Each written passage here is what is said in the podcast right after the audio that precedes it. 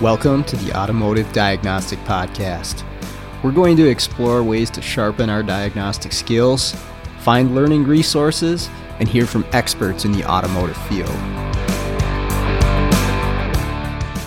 Okay, hello and welcome, automotive world, to another episode of the Automotive Diagnostic Podcast. My name is Sean Tipping. I will be your host today. Thanks so much for tuning in.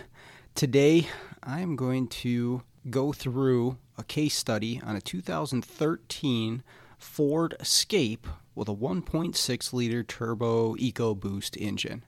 This uh, Ford had a couple different issues that I ended up working through, and both of which occurred after the engine was replaced with a used engine. So uh, I'm not actually sure what happened to the old engine uh, damaged in some way or another. But they, the shop, they replaced the engine, and they ended up having a couple different issues with this after the engine replacement, and just some interesting uh, problems to work through. Um, the first thing that they called me for was that after they had replaced the engine, that it overheated on them, and this is going off of the gauge on the dash on the instrument cluster. This thing would skyrocket. It would peg all the way to the red very quickly after starting the engine. Um, you could start this thing, you know, ice cold. Have been sitting for a long period of time.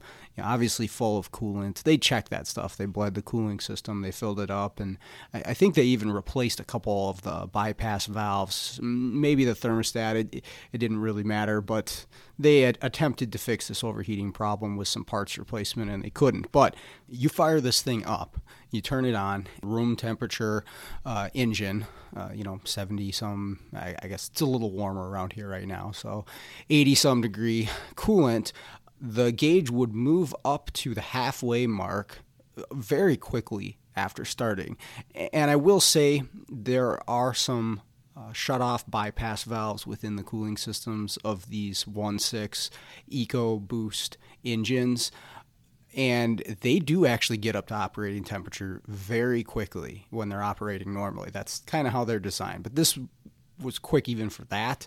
And then shortly after that, and I'm talking within 30 seconds of starting this thing, it would be in the red, sky high overheating. Now, again, this is according to what we're seeing on the instrument cluster. There's a warning that comes over the instrument cluster says overheating protection mode. Uh, obviously, there'd be a loss of power if you were to attempt to drive it at this point. And there's also a code being set in there that says overheat protection mode as well in the PCM. Now, the shop was able to go in with the scan tool and see that the coolant temperature was not actually at a point where it was overheating. And they could tell that with a infrared temp gun pointing at the engine and just common sense. I mean, this thing hasn't been running for more than 30 seconds. It's pretty doubtful that it's you know 240 degrees or whatever the gauge is indicating as far as it's really really hot so something's not right here but they're not sure what it was and they're also not sure what issues existed prior because it, the vehicle wasn't running when it came in. But that's the scenario, that's where I'm at, and I want to figure out what's going on here. So, um, I confirmed everything that they found uh, that you know it overheats very quickly, that the temperature of the coolant via the PCM, the powertrain control module, which has a temp sensor, a little thermistor in the coolant passageway in the cylinder head, was reading a real number, what you would expect. You know, 80 some degrees. You run it for a few minutes, it gets up to 100 some degrees, but um, doesn't really matter what that number reflects. This gauge on the instrument cluster is pegging red hot, saying it's overheating. You get the warning message. And again, I did see the uh, P 1299, which is cylinder head over temp protection active, and it's a failsafe to hopefully protect your engine in the event of a cooling system overheat so you don't damage it any further. That's the idea. It's going to limit throttle, uh, limit the electric throttle, put you into like a limp mode uh, to hopefully protect your engine in the event of an overheating. But I did find there was another code in the PCM. Now, they may have seen this and just not known what it was. Uh, I'm not sure. But the code that I found was a U1035. And it was actually kind of difficult to find information on this code. Um, Identifix did have some good information, but finding out what this code meant was actually kind of tough. The best description I got from it was actually in my scan tool, which said no communication with coolant level sensor. All right. And if you look in the service information for a 2013 Ford Escape, you actually don't find a whole lot of information on this coolant level sensor as it came from the factory. And the reason being is these vehicles, this particular application, did not come with a coolant level sensor from the factory. There just was none on there. And if you dig into the TSBs and the recalls, there was actually a safety recall for this model of Ford and a few others. There was some Ford Transits and Fiestas and stuff like that as well. But on this escape, there was a safety recall uh, to correct localized overheating of the cylinder head. And this localized overheating of the cylinder head could cause a crack and an oil leak, which could lead to a potential fire. All right, and so a safety recall is something that the dealership is going to fix for free because it generally relates to some sort of safety issue. And obviously, your vehicle starting on fire is a pretty big safety issue, so they're going to correct this. And if you go into the document in this recall on what the dealership is going to do for this recall, it's, it's a pretty lengthy document. I'm talking 55 page PDF of technical information on what they're doing to correct this. It's not just one thing. They actually have you do a number of things with engine shielding and other things, which I'm not going to get into because you can go read the 55 page document if you want to, but odds are Ford Techs are the only ones that are going to be performing this. But the two things that I want to take note of here is that a coolant level sensor is installed into these vehicles that was not there from the factory. And this is a sensor that is near the coolant reservoir on the passenger side of the vehicle, obviously under the hood, and is going to monitor the coolant level. And the other part of this recall is there's some programming that's done to the PCM and to the instrument cluster to now observe this coolant level sensor because well, it wasn't it wasn't there before. So back to the code, I have a U1035, no communications with my coolant level sensor. So could this have anything to do with the problem that we're having as far as the overheat, um, or at least perceived overheat condition that the instrument cluster is telling us about. And it's necessary to kind of understand what Ford's doing with this sensor. The issues are related to one another. It is because we don't have communication with this coolant level sensor because the PCM cannot talk to it that it is going to actually go into this overheat protection mode. And they don't come out and say it in the recall and the information, but my best understanding of this is that they're doing this as kind of a cover your butt sort of scenario. Okay, they had some fires in some vehicles. Uh, due to this overheating. And if the coolant level is down for any reason that that's basically going to be okay the potential is there for overheating. Let's go into this overheat protection mode even if the coolant temperature isn't necessarily to that point. And if the PCM can't talk to that level sensor at all, again, it's a cover your butt sort of thing that we're just going to go into that default overheat protection mode no matter what that's just going to we're going to we go in into that mode whether the engine temperature reflects that or not so that's what's happening the PCM can't talk to this sensor so we need to understand the sensor a little bit. Obviously, I want to make sure, I want to check to make sure that it's on the vehicle, and I did. The sensor is present. It wasn't an engine swap deal where they missed some components. It's there. Um, but how does this sensor communicate? Because I mean, this is a network code, this is a U code. How does this sensor communicate with the PCM to tell it what the coolant level is at?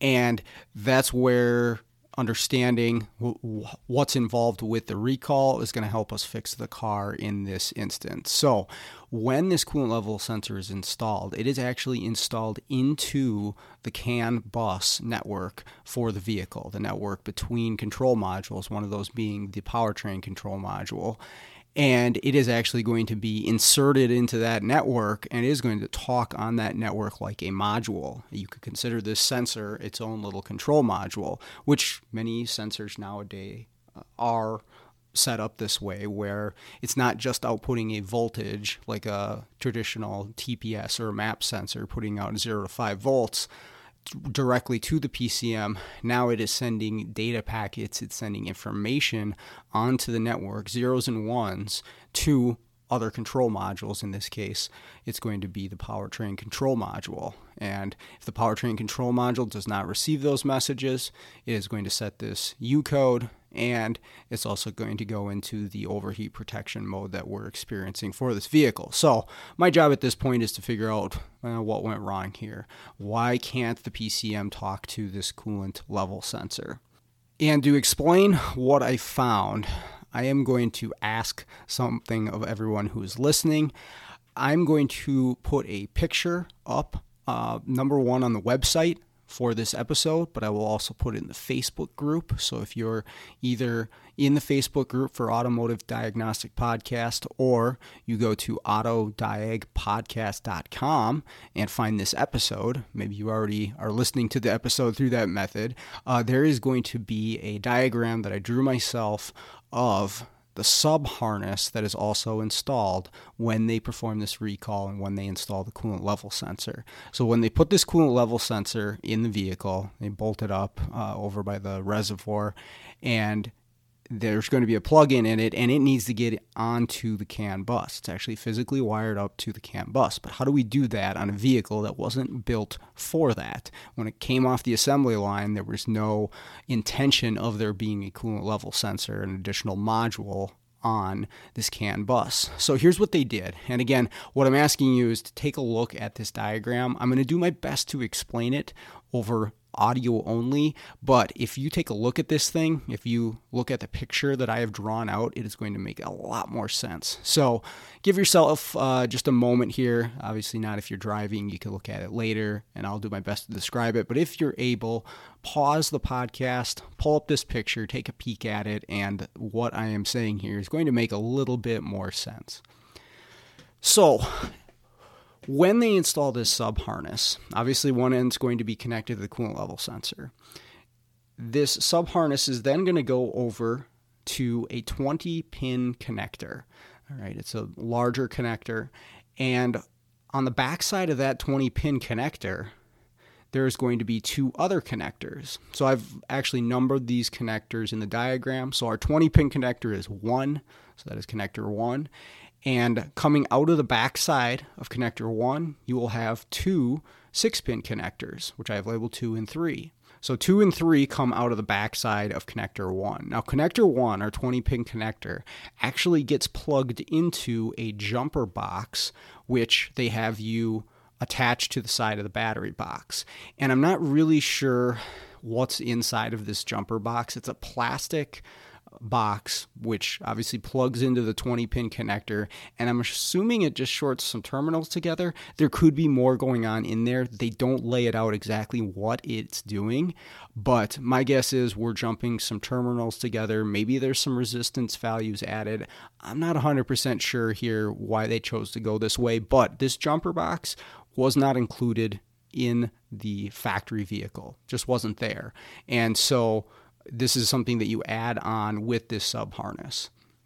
Now, that doesn't answer how we get onto our CAN bus. Well, off of connector one, I mentioned there are two other there's wires coming out of the back of this and they go to two six pin connectors one male one female this is connector two and three if you're looking at the diagram so these six pin connectors what, what they do with this is there is another six pin male female connector right on the side of the battery box. It's just clipped into place there. And this connector just happens to have CAN bus wires running through it. All right, so again, male, female, six pin connector. This is from the factory. This is on the factory harness under the hood, but is just a connector that has CAN bus wires going through it. And what they have you do is disconnect this connector. For anybody who wants to get specific, it's C1035C under the hood by the battery box. You unplug this connector, and then you take connector two and three from our sub harness, and you're basically putting it in the middle. All right, so to the male goes the female connector, and to the female goes the male connector. And now we have basically inserted another leg of the network, which goes to our coolant level sensor and the jumper box that's plugged into the 20 pin connector. And now that coolant level sensor is essentially on that CAN network. Now we have to program the PCM and program the instrument cluster in order for it to recognize that, hey, you're on the CAN bus now. We, we were looking for messages from you as far as what the coolant level is. So, in a nutshell, if you weren't able to look at the diagram, we're unplugging an existing connector and we're kind of splicing in this sub harness so that our coolant level sensor can talk. That's how it's set up when they do this recall when everything is done correctly. Okay, now on to what happened with this vehicle. I had to do a little bit of reading, and quite honestly, the information in Identifix was very helpful here uh, to guide me to uh, fixing this vehicle to find out what's wrong. And remember that they did an engine on this. They had everything apart, the whole front end, a lot of stuff disconnected as far as wiring harness goes, and they ended up not getting everything back to where it was supposed to be. So, our connector, that uh, C 1035C, the existing connector where we split to jump into the CAN bus network, that was just plugged into itself like you would normally see from the factory. The jumper harness was nowhere to be found, or the sub harness was nowhere to be found. Um, this thing was plugged in like the recall had never been done to the vehicle. Now, obviously, the PCM's looking for this sensor, and the sensor's on the vehicle. It's been done. So I need to figure out where is this harness because I don't see it anywhere near the battery box. There's no extra connectors just laying around. So I thought I'd start at the coolant level sensor, which is on the other side of the engine bay near the reservoir. So I follow the harness because the sensor's plugged in. So I follow the harness and it goes down and it goes in front of the radiator and actually goes down and you kind of lose it as it goes down along the driver's side of the radiator. I'm like, where's this thing going? And we got it up in the air. And what I found out that they did was they actually routed this harness down to the front bumper. And they have our connector one, our 20 pin connector, Again, it's helpful if you look at the diagram here so you know which one I'm referring to. They have this 20 pin connector plugged into the harness for the front bumper. So, this is everything for uh, fog lights, uh, ambient temperature sensor. There's a number of things in the front bumper, but it uses a male 20 pin connector, and this sub harness has a female 20 pin connector, and they actually fit together. Okay, so again, this 20 pin connector from the sub harness for the coolant level sensor, it's meant to be plugged into a jumper box. And I don't know where that thing is at the moment. I don't see it, but they have this plugged into the front bumper harness. And the two connectors that come off the back, the six pin connectors, this would be connectors two and three, they're actually plugged into each other. All right, so the two that come out of the back of connector one, they're snapped together, and our 20 pin connector, connector one, is plugged into the front bumper harness. Obviously, not supposed to be that way.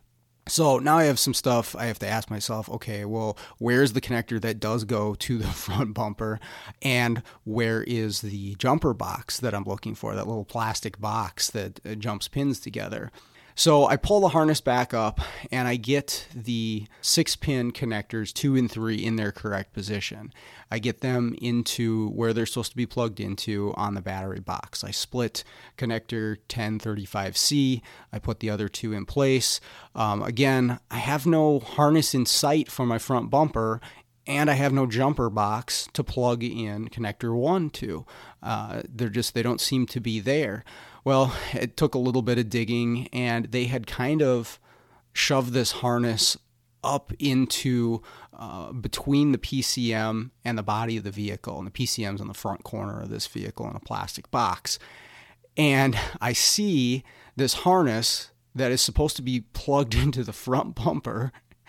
I see that it they plugged the jumper box into that and just sort of shoved it between the PCM and the body of the vehicle. So I unplug the jumper box, I plug the harness that's supposed to go to the front bumper in, and then I plug the jumper box into my sub harness so that everything's back where it's supposed to be.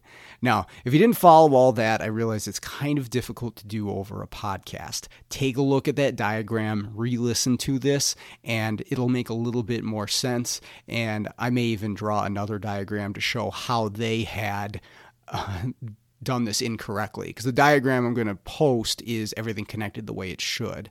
And I'll tell you what, I will redraw the diagram. I will show you what they did, how they had it set up incorrectly. And uh, that might be something, uh, maybe take a look at that and then re listen to this and it'll make a little bit more sense. But uh, to make a long story short, they had everything plugged in the wrong spot and it was eliminating the possibility for the computer to talk that level sensor. Once we got everything plugged in correctly, no more overheating warning protection, no more uh, network code. We fixed that one. Awesome. It's not overheating anymore. It never really was, I guess. So um, that was it for that concern. You know, that's what they called me in for. Um, they're going to continue on and put this thing back together and get it down the road for their customer. Well, the next day they called me back and they said, We're not overheating anymore, but uh, the air conditioning isn't working. You know, we're ready to send this thing out, but we can't get the AC to work. But they also noticed that on the dash, there's a temperature reading for the outside of the vehicle, and that this temperature reading is about five degrees Fahrenheit.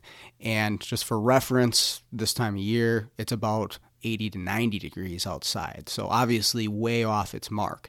And like most vehicles, if whatever computer is in charge of running the AC compressor, in this case it's the PCM, sees that the ambient temperature is below freezing, it's not going to operate the compressor. Well, why bother? What, what, what, do you need that for? Um, you know, maybe to maybe to dry out the air, but five degrees you're not going to get AC operation, and it didn't. It didn't turn on the AC. Now it didn't set a code, um, but it really did think that okay, it's five degrees. Maybe after enough time there may have been a code set for rationality. Uh, because a lot of times computers will look at multiple temperature sensors and see does this make sense. You know, if every other temp sensor on the, the vehicle says it's 70 degrees at a cold start, but your ambient temperature says 5 degrees, there could be a rationality code. I didn't get one of those at this point, but uh, either way, kind of know what we're after, uh, you know, as soon as I jump into this thing. First thing I want to know is you know, where is the ambient temp sensor and who does it report to? Um, I had actually mentioned this earlier. The ambient temp sensor is located up on the front bumper. Well, come to find out, they knew that, and they also replaced this that day to try to fix this, and it didn't change the temperature that was being reported by the PCM uh, to the dash. And I should also mention that the ambient temperature sensor reports directly to the PCM. So that's the control module that we're going to be looking at to see, uh, you know, what what is it seeing, what is it perceiving as far as temperature, because we know the number's wrong, and then how does that message get to the dash? And there is a CAN bus network, like I mentioned, and there's actually a couple different networks on this vehicle. Um, that message is actually relayed to the BCM and then sent back out to the instrument cluster and the front display module, which is the screen in the center of the dash. And both of them have a temperature readout for the outside temperature. That being said, we can reference the temperature based off what we see on the dash, but we really want to focus in on the powertrain control module because he's getting that information directly from the sensor. Now, this is a normal thermistor. There's nothing really special about this sensor. It has two wires. There is a yellow violet wire, which is going to be our signal wire for the sensor, and then there is a green blue wire that does change color at some point, but that's going to be our ground to the sensor. And this is how all thermistors operate. We have a 5 volt regulated voltage, a 5 volt reference inside the PCM. It is going to be sent across a fixed resistor, which is located within the PCM, and then it is going to be sent out to the thermistor, which is just a resistor that changes resistance with temperature. So you have a fixed resistor in the PCM, you have a variable resistor in this thermistor, and as temperature changes, that resistance changing changes, which effectively changes the voltage drop and the voltage that we see on the signal wire, as long as the ground side is good. And what you should see on any thermistor, let's say I unplug a thermistor, I should see 5 volts on one wire because now we have an open circuit, there's no drop, and I should see a ground on the other side. And that's normal. And then if you were to plug that thermistor in, you'll still see a ground on one side, and then on the opposite side on your signal wire, you will see a varying voltage based on the resistance of the actual thermistor, somewhere in the neighborhood from half a volt to four and a half volts, and that's going to correlate to a temperature for the PCM for whatever sensor that is. That could be the transmission fluid temperature sensor, the coolant temperature sensor. In this case, it's ambient air temperature sensor. So again, pretty standard operation. This is how a thermistor works. I'll tell you if you understand a thermistor circuit and the voltage drop, how that's working, um, it really does help you understand a lot of different circuits in the car. Um, the PCMs, control modules, they're going to use that voltage drop method uh, in order to monitor circuit integrity. Not exactly like a thermistor, but the same idea where we're using a fixed resistor in the PCM and a reference or a bias voltage in some cases to see is this circuit open or is it shorted. Um, if you really get that thermistor circuit operation down, you can apply it to a lot of different areas. The theory is the same. So, uh, I encourage you to look up some information on that and really understand that thermistor circuit. It's going to help you out a lot. But back to the car. I look in the PCM at the scan data and I see the same thing that's reflected on the dash. You know, five degrees and it's close to 90 outside, so obviously I know that's not right. Um, I go to the sensor um, which is in the front bumper. And come to find out, they actually did replace this sensor that same day in attempts to fix this. Um, so now we need to do some measuring uh, because the, replacing the sensor didn't change anything according to what they said. So, um, what I'm going to do is, and this is a test you can do on again pretty much any thermistor. It is a really quick, easy check. Is unplug the sensor. And what happens when you unplug that sensor, um, you probably set a code in a lot of cases. Uh, not every single control module will set a code here, but if I'm looking at the scan tool, I'm looking at the data PID. I want to see what does the control module see on this circuit. I should expect to see negative 40 degrees Fahrenheit. That's kind of the low point for all of our thermistors on all vehicles, regardless of what it's measuring. Negative 40 should be present at an open circuit. And then if I jump those together, and you can do this safely on a thermistor circuit, you can take a jumper wire or paper clip or whatever, you can jump those two circuits together. You should see on the scan tool what's being reported by the PCM. That number should peg the other direction. You know, for a coolant temp sensor, it's 240 degrees. Uh, different sensors may have some different ranges, but you should see it go hot as opposed to uh, 40 below zero. And that's just a real quick circuit check to make sure that the circuit's intact and the module can see what's going on. So I do that in this case, and this is what I find. When I open the circuit, when I have nothing connected at the connector, I just disconnect it, it does drop to negative 40 like I'd expect. But when I jump the circuit together, when I basically create no resistance at the thermistor, I'm taking the resistor out of the picture, I'm jumping the two wires together, I should have a full 5 volt drop across the fixed resistor inside the PCM. I shouldn't have any voltage um, after that, and the PCM should see that and it should reflect that as the hottest possible temperature. And I don't know what that is on this vehicle, but I'm guessing it's going to be somewhere in the neighborhood of 200 plus degrees. Well, in this case, I only get about 30 degrees out of it. All right, so I have that connector jumped, uh, ambient temp sensor out of the picture, and I have 30 degrees read on the PCM. So now I need to decide okay, is this the fault of the PCM? Is it not capable of reading this circuit correctly? Or do we actually have a circuit problem? Well, let's look into it a little bit more. And at this case, what I what I did is I actually plugged the sensor back in. And what I ended up finding was that, you know, I'm getting my proper 5 volts to the sensor and that was actually best checked unplugged. But I'm getting my 5 volts to the sensor, and I am getting a small voltage drop across the sensor. But here's what the problem is I actually had 4 volts present on the ground side of the circuit. All right, so again, we get signal wire going to the thermistor, and then we have our green blue, which is just supposed to be a ground, going back to the PCM. The PCM provides the ground for this ambient temperature sensor, and I have four volts present on there. So no matter what you're measuring, doesn't matter what circuit is, if it's a thermistor, if it's a headlight, it doesn't matter if you have four, if you have voltage present on the ground at all, especially four volts, you got a problem. And what that means immediately to me is I have excessive resistance somewhere else in the circuit. Because if we add another resistor in series to this circuit, that means that there's going to be voltage drop across that resistance.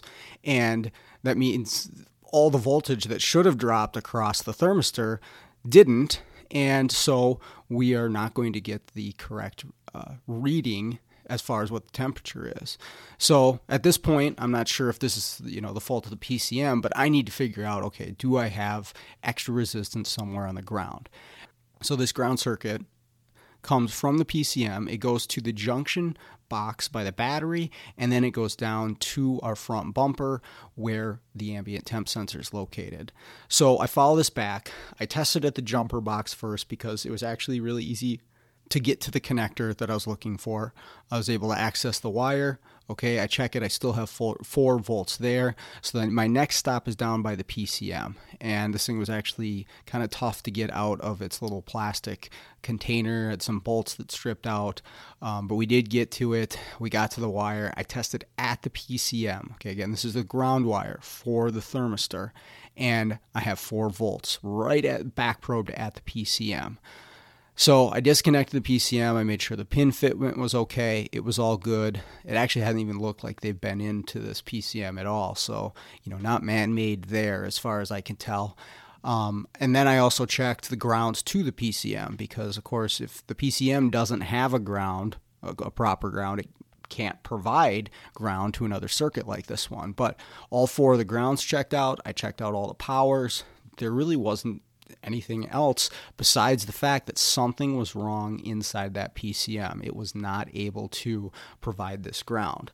But I want to do one more thing here. Again, I just wanted to test the PCM's ability to monitor this circuit. And so what I did was I actually jumped a ground to this circuit uh, right at the PCM just to make sure that, okay, if I ground it here at this point, if I provide a ground at the PCM, is that ground getting to the ambient temp sensor and can the PCM read the proper temperature? Now, this was something interesting that I wanted to note. I wanted everybody to be aware of because, heck, maybe we'll run into something similar on one of these vehicles. So, once I did this, I looked at the temperature in the PCM and it read correctly. It was 80 some degrees when I did this. Ambient temperature read correctly when I provided a ground on the green blue wire at the PCM. And I could be wrong on that circuit color. It changed color a couple times, but it's the ground wire for the thermistor, for the ambient temp sensor. I am providing a ground that the PCM should be providing, but it's not. And once I do that, the temperature in the PCM reads correct. Great. But something else I noticed um, that the temperature on the dash did not change when I did this. And this actually uh, caused me to struggle and stumble for a bit because I couldn't figure out exactly what was going on. No matter what I did, I couldn't get that temperature to change on the dash. You know, key cycles, uh, clearing codes, none of that seemed to matter. None of it seemed to change. Again, in the PCM, it read correctly, but for some reason, on the dash, it wouldn't change. It still said five degrees. Well, after stumbling around for quite a bit, I ended up finding out, and this is just something maybe you want to keep in your memory banks. If you have a temperature that's wrong for whatever reason in that PCM, uh, no amount of code clearing or leaving the key off is going to correct it, maybe after a certain amount of time. But if you want to change it, uh, basically change the message that the PCM is putting out on the bus.